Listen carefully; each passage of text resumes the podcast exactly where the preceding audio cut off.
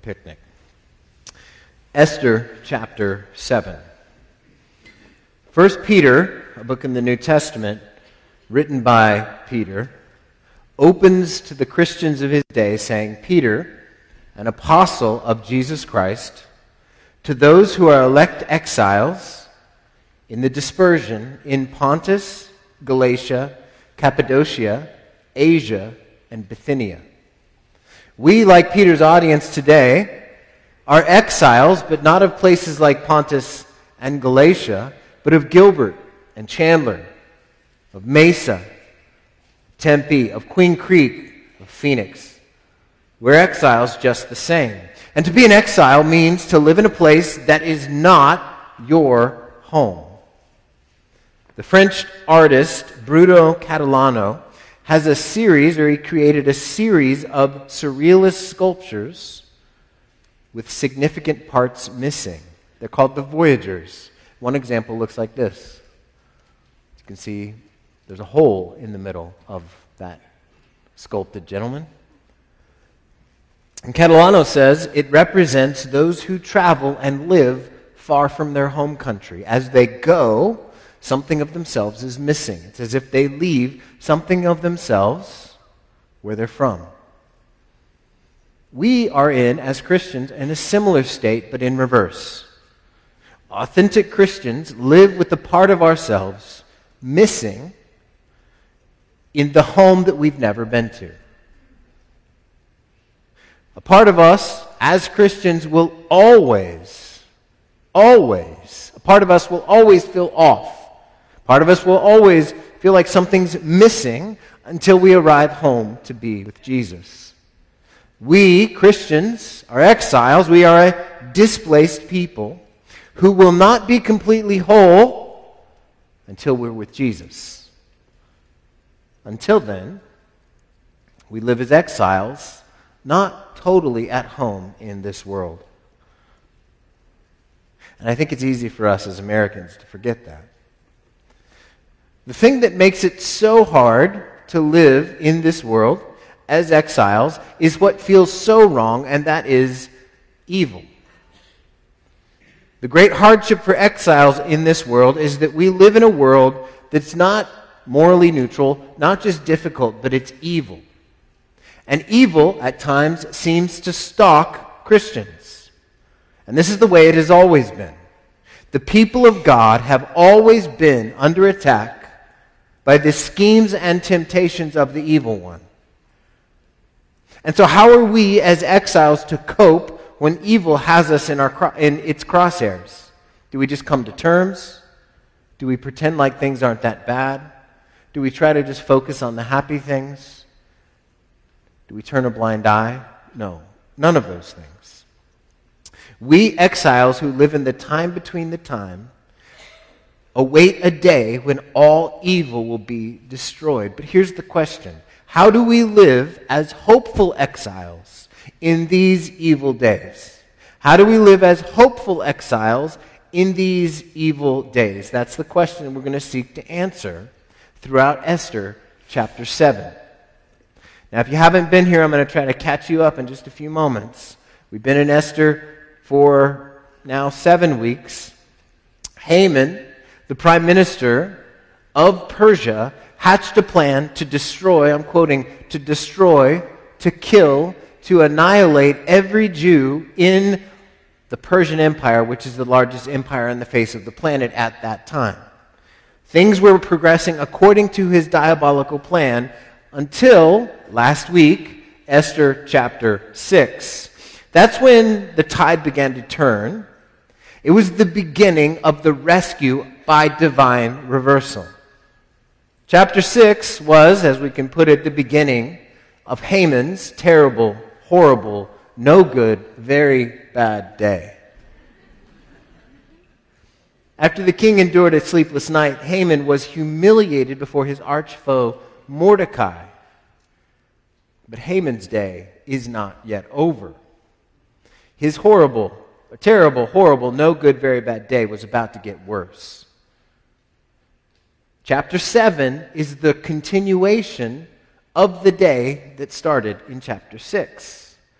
So we have our first point the request finally delivered. So let's read starting in Esther chapter 6, verse 14. And we'll go from there. While they were yet talking with him, that's Haman and his friends talking to him, the king's eunuch, eunuchs arrived and hurried to bring Haman to the feast that Esther had prepared. So the king and Haman went in to, the fe- to feast with Queen Esther.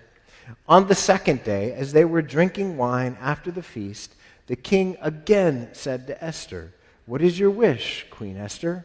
It shall be granted you. And what is your request? Even to half of my kingdom it shall be fulfilled. So, these Persians, they like to feast.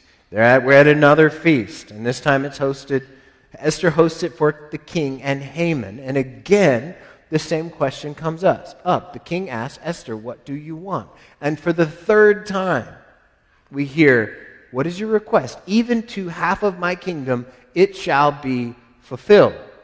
The king said this when she first showed up to him in the throne room. She, the king said this at the previous feast. And now again, the king says to Esther, Even to half of my kingdom it shall be fulfilled, whatever you ask. So, with the king reiterating the same assurance for the third time, Esther knew the time was right to plead her people's cause before Xerxes. The king was committed. Here comes the answer. Verse 3. Then Queen Esther answered, If I have found favor in your sight, O king, and if it please the king, let my life be granted me for my wish, and my people for my request. For we have been sold, I and my people, to be destroyed, to be killed, and to be annihilated.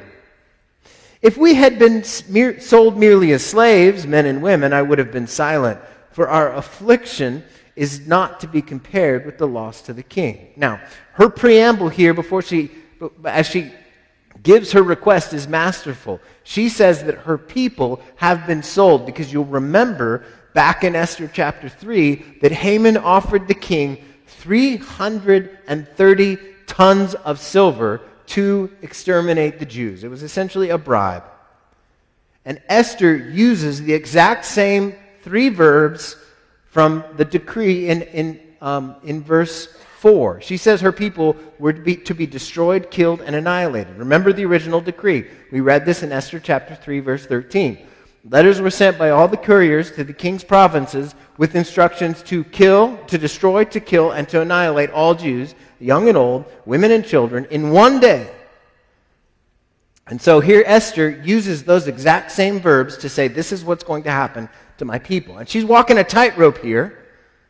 While Haman hatched the genocidal plot to kill all the Jews, the king was complicit because he agreed. He gave Haman his signet ring and invited him to, to make the annihilation of the Jews to be the official Persian, Persian state policy. The king was ultimately responsible, but he can't be bothered with moral questions, remember? He's just as guilty as Haman, but notice she does not imply in her request that the king bears any responsibility. Why? Because she knows who he is. She also doesn't say, listen, genocide is wrong. The king wouldn't go along with that.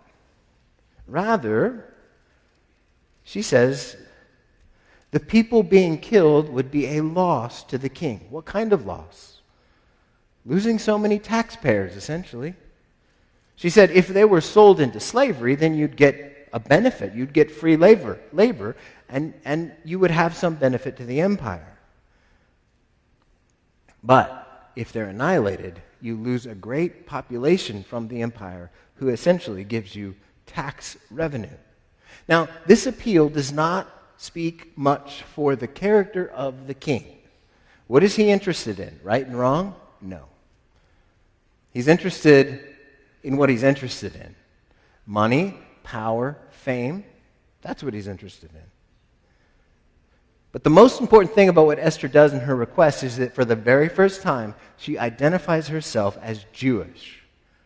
Esther says she and her people have been sold into destruction. She pledges herself for the first time with all of the Jewish people, and consequently, Esther, she says, I'm marked, with, I'm marked by, for destruction, destruction along with all the people. And that got the king's attention. Verse 5. Then King Ahasuerus said to Queen Esther, Who is he and where is he who dared to do this? At one level, the answer is, That's you, my man. You did this. We need Nathan here, who's not here, Nathan the prophet, who goes to David, and David says, Who did this? Nathan goes, Thou art the man. Now, Esther doesn't go, Thou art the man, but he is the man who did this. He's the one to, that agreed to such a dastardly evil plan to wipe out all the Jews from the land of Persia. But she's way too cunning for that. She needs the king's favor. She doesn't need to draw the king's ire. King says, Who does who did this? Now, so far, Haman, he's just a spectator. He's eating the queen's food, drinking the queen's wine, having a good old time. But that changes as Queen Esther lowers the boom. Verse 6. Remember, the king said, Who did this? Esther said, A foe and an enemy. The wicked Haman. And you can imagine Haman's eyes at this point go as wide as saucers. He did not expect this. Then Haman was terrified before the king and queen. And the king arose in wrath from the wine drinking and went into the palace garden. But Haman stayed to beg for his life from Queen Esther, for he saw that harm was determined against him by the king. Haman's terrible, horrible, no good, very bad day just got worse. Now, Haman had a choice to make when the king arose and went into the garden. Does he follow the king? No, because he can tell the king's mad at him. So, what does he do? Well, we'll see that in just a moment. Now, Esther, Esther's sitting there and she knows, okay, now I'm going to be able to see who has greater influence on this king? Me or his grand chief counselor, Haman? Now, the king is immediately incensed. Does he ask for clarification? No. Does he want more of an explanation? No. We may ask questions, but this king bolts for the garden. You see, when he is faced with a dilemma, his first impulse is to flee. We've seen throughout this book that Xerxes, or Ahasuerus, the same guy, relies on people to tell him what to do, and now his chief counselor has led him astray. So, what's he going to do? Go off to the garden. So, after the request is finally delivered, Haman begs for mercy. Now, Haman doesn't follow the king into the garden of his discontent. Instead, he goes to the queen. Now, this was dangerous because if he ran away, he could be arrested. Instead, now he throws himself before the queen to beg for mercy. Now, here's the problem he was not allowed to be in the presence of a member of the king's harem without the king. And even more, Persian law dictated that he had to be seven paces from the queen or a member of the, the king's harem at all times. That's not what he does. Verse 8. And the king returned from the palace garden to the place where they were drinking wine as Haman was falling on the couch where Esther was. Now, in that day and age, their dining room tables didn't have, they didn't sit up straight like we do now. They laid on couches to eat. And so Esther's laying on the couch where she ate. And Haman is falling on that couch, begging for mercy, saying, Please, please, please help. Things like that. And the king said, Will he even assault the queen in my presence, in my own house? As the word left the mouth of the king, they covered Haman's face. Now, do you see what happened? Haman was begging for his life as Esther reclined on the couch where they ate. The king comes in and mistakes his begging for assault. So the king is in the garden. He comes in and he thinks Haman, as he begs for mercy from Esther, is being assaulted by Haman. And the king, so are you seeing the king's not the sharpest tool in the shed? How many of us know the difference between assault and begging? Probably most of us. Did I need to take a course on how to spot warning signs for assault versus begging? Do I need to say, hey, listen, after church, if you want to know some of the. No, of course not. That's ridiculous. Why? Because we have common sense. What is one thing that this king is lacking? Common sense. So he comes in and he sees Haman begging for the favor of the queen, and the king takes it to be that he's assaulting the queen. What brings Haman down is not genocide, but a misunderstanding. Now, the irony here is thick. It's thick as a pea soup fog. Remember, earlier, Haman was incensed that Mordecai would not bow or stand or tremble before him. But now, he's bowing and standing and trembling before the queen, who is Jewish. Also, while he's while he is guilty of plotting to kill all the Jews, he's not sentenced to death for that. But he's sentenced to death because the king mistook his begging for assault. Ironic. What befalls the evil one here? The attendants cover Haman's face because he was guilty. That's never a good sign when people just come and cover your face. You're dead. Now, king is, well, what do I do? The king never, remember, the king never has any ideas of himself. So he's for himself. And so he's thinking, okay, this guy, Haman, is, has done bad things. I don't really understand. But I did see him assault my wife, I think. So what do I do? Well, Harbona, one of the eunuchs, he has some thoughts. And he's about to share those before the king. Verse 9. Then Harbona, one of the eunuchs in attendance on the king, said, Moreover, like this is the middle of a conversation. Like, first of all, you don't address the king unless the king asked you to address him. But Harbona not only addresses the king, but it sounds like he's in mid conversation. Because you don't say moreover unless you've been talking for a while. That's when we, we say things like, and also, or consequently. But here we go. He's halfway through the conversation that's probably going on in his head, and he says, Moreover, the gallows that Haman has prepared for Mordecai, whose word saved the king, is standing at Haman's house, 50 cubits high, which is 75 feet. And the king said, Hang him on that. So they hanged Haman on the gallows that he had prepared for Mordecai. Then the wrath of the king abated. Haman's terrible, horrible, no good, very bad day was the last day he ever had because it ended up on the gallows that he built for someone else. Pride does come before the fall. What a day for Haman. In the morning, he went to ask the king for permission to execute Mordecai. By the end of the day, the king granted his permission for an execution but not the person Haman wanted. He was executed. Haman planned to have Mordecai killed. The king instead had Haman killed.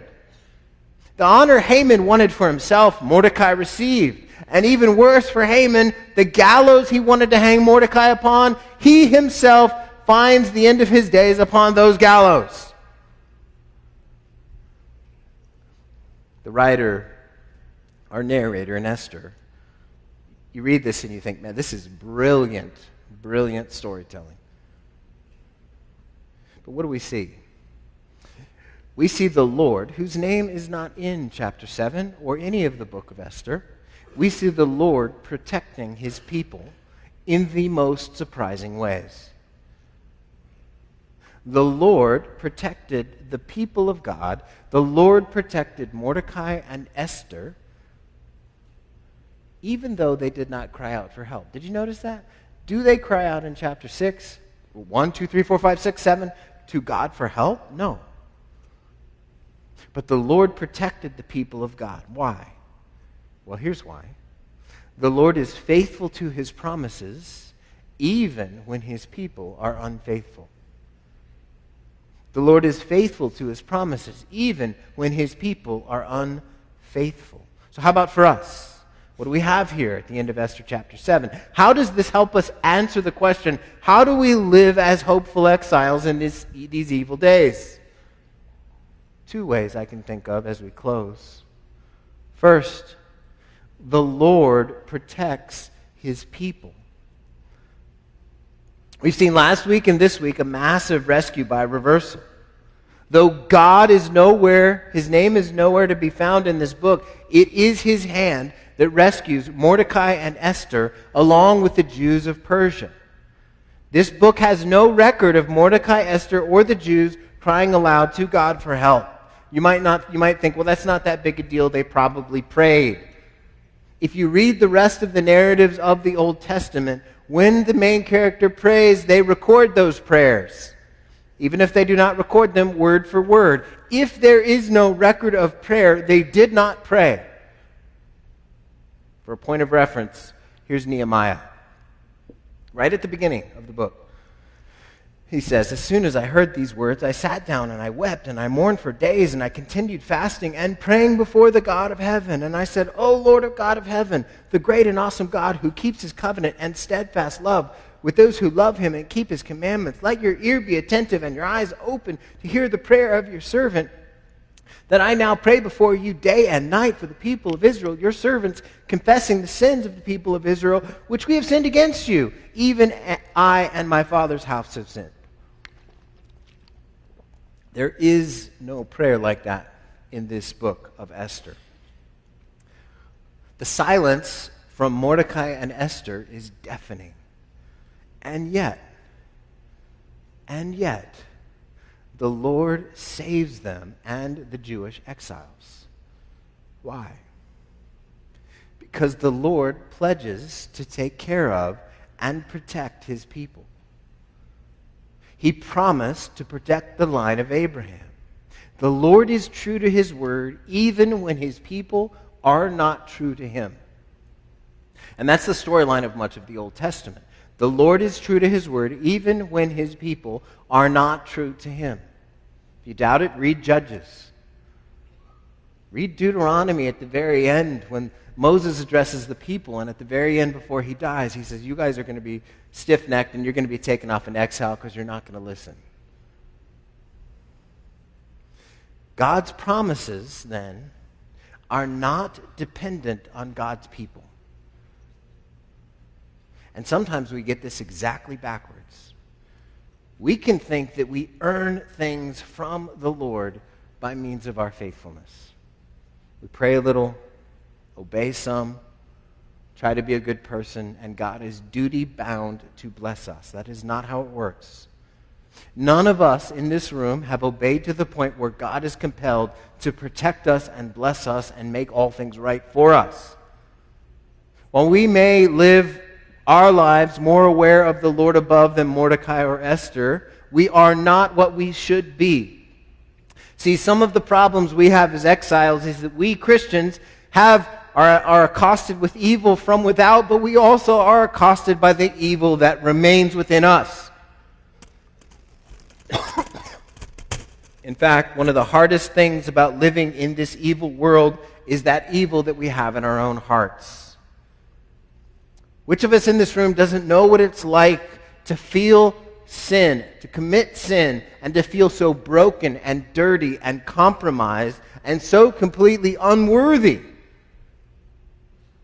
All of us in this room have patterns of sin that we war against. Things like anger and lust, bitterness, greed, unbelief, self sufficiency, envy, comparison. See, we all carry things like that around in our hearts. We know those sins, we know those feelings. And this is why we, as believers, as exiles today from the East Valley, need to continually fix ourselves upon Jesus. Why can we be confident that the Lord is able to do far more than we ask or imagine according to his power at work within us? Why can we be confident that He will give us strength, though we are weary, though we are weak, Why can we be confident that He will be forever gracious and merciful, patient and abounding in steadfast love toward us? Why can we be confident that He will never leave us, nor will He forsake us in the time of our hardship? Why can we be confident that even that He will use even the worst things that happen for our good? How can we be confident of such things? Because we are obedient? Because we're better than Esther and Mordecai? Heavens no. But because we have Jesus. And more importantly, because Jesus has us. We, the faithful, are never faithful enough. But our substitute, Jesus, that's another matter. Our substitute, Jesus, the one who has stepped forward and taken our place, he was faithful. He was faithful.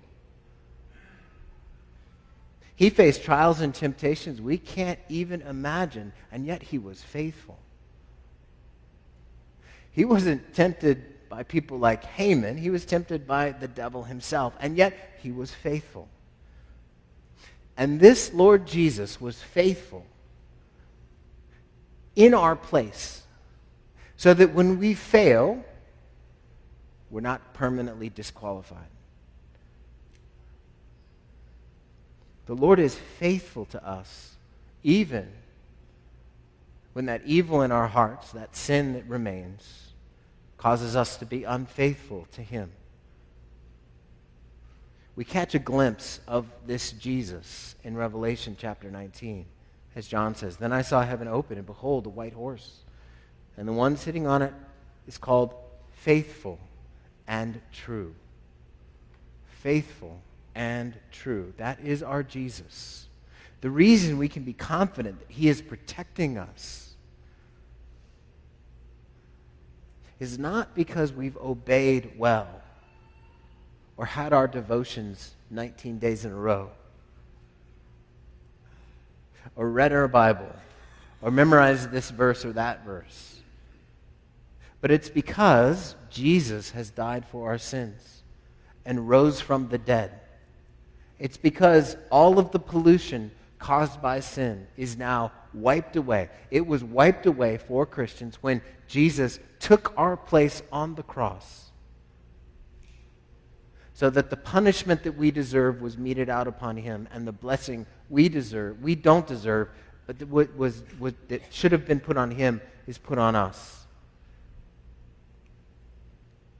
the lord protected mordecai esther and the people of god because he is faithful and true not because they were the lord protects me and you and all the people of God, not because we're always faithful and true, but because He is. Now, you might be thinking that I'm saying that it doesn't matter how we Christians live. We can go around sinning, and it doesn't matter. Just ask for forgiveness, and you'll be fine. No, that's not what I'm saying at all. If you have a disposition like that, if you have a disposition where you don't have a desire to please the Lord, you should have no confidence you're an authentic follower of Jesus. We Christians, we follow and we seek to obey, but we know that we fall short. And when we fall short, we're free to repent and ask for help from our gracious God and know that He's not out stalking in the garden burning in wrath against us. But we can freely approach Him again and again and again and again, knowing that the sin that we've committed, that we feel so compromised by, that makes us feel so dirty and unworthy, has been put upon Jesus, our advocate, our Savior, our hope. And because Jesus died and rose again, he will protect us. We can be hopeful exiles. Why? Because Jesus, the Lord, will protect us even from ourselves. And sometimes that's the greatest foe we have our mind, our choices, our disposition that sometimes feels so compromised, we can be hopeful. Because if we are genuinely sons and daughters of God, He will discipline us to get our attention. He will bring faithful Christians to us to help us know that we've wandered away. we can be hopeful because those that are authentically following Jesus, that love Jesus, and are filled with the Holy Spirit, He cannot lose us or let us go.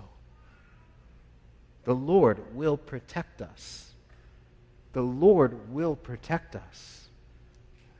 Another way we live as hopeful exiles is remembering that the Lord protects his people and also that one day the Lord will destroy all evil. One day the Lord will destroy all evil. He protects us not based on our obedience, but he protects us based on Christ. But one day the Lord will destroy all evil. Haman is defeated here in chapter 7, but since this day, other Hamans have arisen. Others have come up with genocidal dreams and have gone through with a lot of them. And in fact, there are, there, there's all sorts of atrocities happening around the globe even as we speak. But evil, friends, is a temporary, fleeting thing. There will come a day that we will not have to contend with evil anymore, either outside us or inside us. Evil has a date of execution circled on the divine calendar. And on that day, the Father will declare to a waiting universe Behold, I am making all things new. And in this day of new things, evil will belong to the day of old things. Evil outside us and inside us will be forever gone. That day awaits us. That day is the future. But until then, no victory over evil in this light, life is permanent and lasting. Enemies arise, challenges will ascend. And this is why Jesus matters. See, this, we, we want to make sure that we personalize the work of Jesus, believing that Jesus died for me. Yes, yes, yes, a hundred times yes. But we don't want to only personalize his work. See, when he died and rose again, he died for and rose again for our sins, but also he died and rose again so that he might defeat all evil and make all things new. One of the reasons we exiles can be confident is that Jesus will destroy one day all evil. And not only that, he will make all things right. He will mete out vengeance upon the enemies of God. He will mete out vengeance upon the enemies of Christians to the degree to which we are opposed by evil because of our Christian witness. He will one day bring justice. He will bring justice against all the persecutors of his followers. The most striking example is in Revelation chapter 6. I saw under the altar all the souls of those who had been slain for the word of God and for the witness they had borne. They cried out with a loud voice, O sovereign Lord, holy and true, how long before you judge and avenge our blood on those who dwell on earth? Then they were given a white robe and told to rest a little longer and not worry about vengeance. No, until the number of their fellow servants and their brothers should be complete, who were killed as they themselves had been. They are not corrected for crying out for vengeance. Instead, they are comforted with the message that more martyrs are coming, and they need just wait a little while. And the implication is the Lord Himself will avenge. See, this is why we're not free as Christians to take vengeance upon those who regard us as enemies. That's the Lord's work. That's the Lord's work. How does this help us? How does this help us to be hopeful exiles here? First, recognize no one really gets away with any injustice. Let's say Haman ran away from this room and sailed to a far off land. Did he get away with anything? Maybe for a few years he did, but not ultimately. Not ultimately.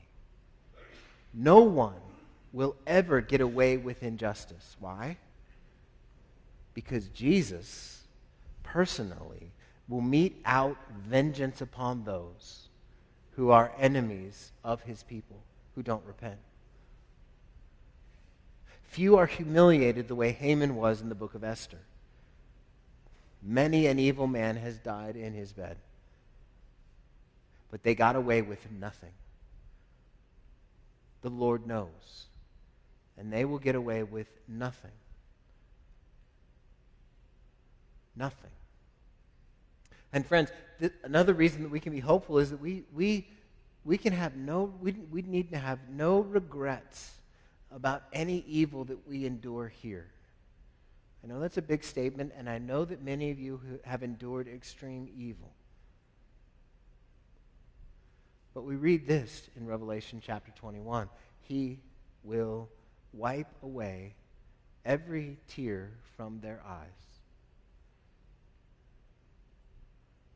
He will wipe away every tear from their eyes. That means he is counting your tears. That means he sees your tears. Whether they're tears cried of disappointment, of failure in sin, whether they're tears cried because you're persecuted unfairly, he sees, he counts, and one day he personally will wipe them away from your eyes. Death shall be no more, neither shall there be mourning, nor crying, nor pain anymore. Because why? Those belong to the former things that have passed away. I don't know what you're laboring under as you walk in this room. I don't know what makes you cry when no one's around. I don't know what kind of evil has befallen you.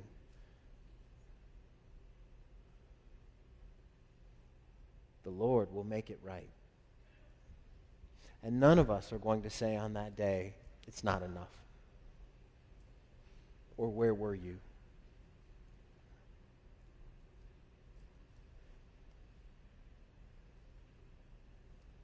He will personally wipe your tears away.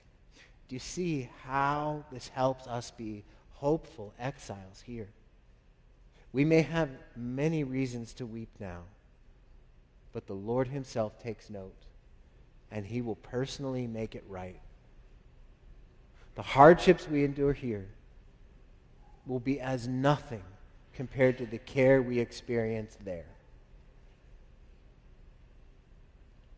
As sure as Jesus rose from the dead, evil will have its day, and it will be gone. And the evil that harangues us from the inside will be forever gone. Friends, we have great reason to hope, even as exiles living in this evil world, because the Lord is faithful to us even when we are unfaithful to Him. None of us are who we should be. None of us are as obedient as we might be, but the Lord Jesus is our substitute, and He has taken our place. He is faithful, even when we are not. For much of this journey here in this evil world, we're going to feel like one of Catalano's sculptures that something is missing. But that feeling, that feeling is not forever. There is a day coming. The Lord, faithful and true, He's going to make it right. Let's pray.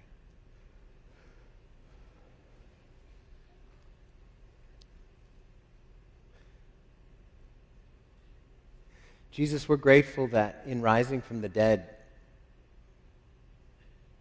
you did more. We're, we're grateful that you, you took our place and died for us and took the penalty upon yourself. But we also know that, Lord, you did more than just that. You have begun the process of making all things right. Even as you reign from heaven on high. Even as one day we know we will be witnesses to the day when you throw sin and death, Satan and death into the fire, into the, the lake of fire, and we cheer. Even as one day we take our place before the throne, recognizing that we aren't who we should have been, but that you are faithful even when we have been unfaithful. So, Lord, I pray for weary, road weary saints here as we close. I pray for those that are carrying the burden of patterns of sin they can't break. I pray for those here that may not be following you and just feel a sense of hopelessness and that something's missing, Lord. Like those sculptures. I pray, Lord, that you would help them to recognize the only hope they have is in you, Jesus. I pray for those that are going through hardship and sorrow and difficulty. Lord, I pray that you would build them up and give them strength as they continue to take one step after another to one day hear you say, Behold, I will make all things new.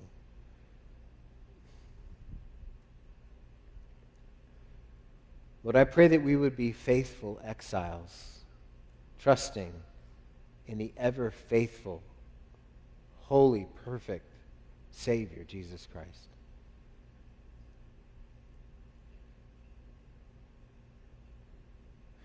It's in your name we pray.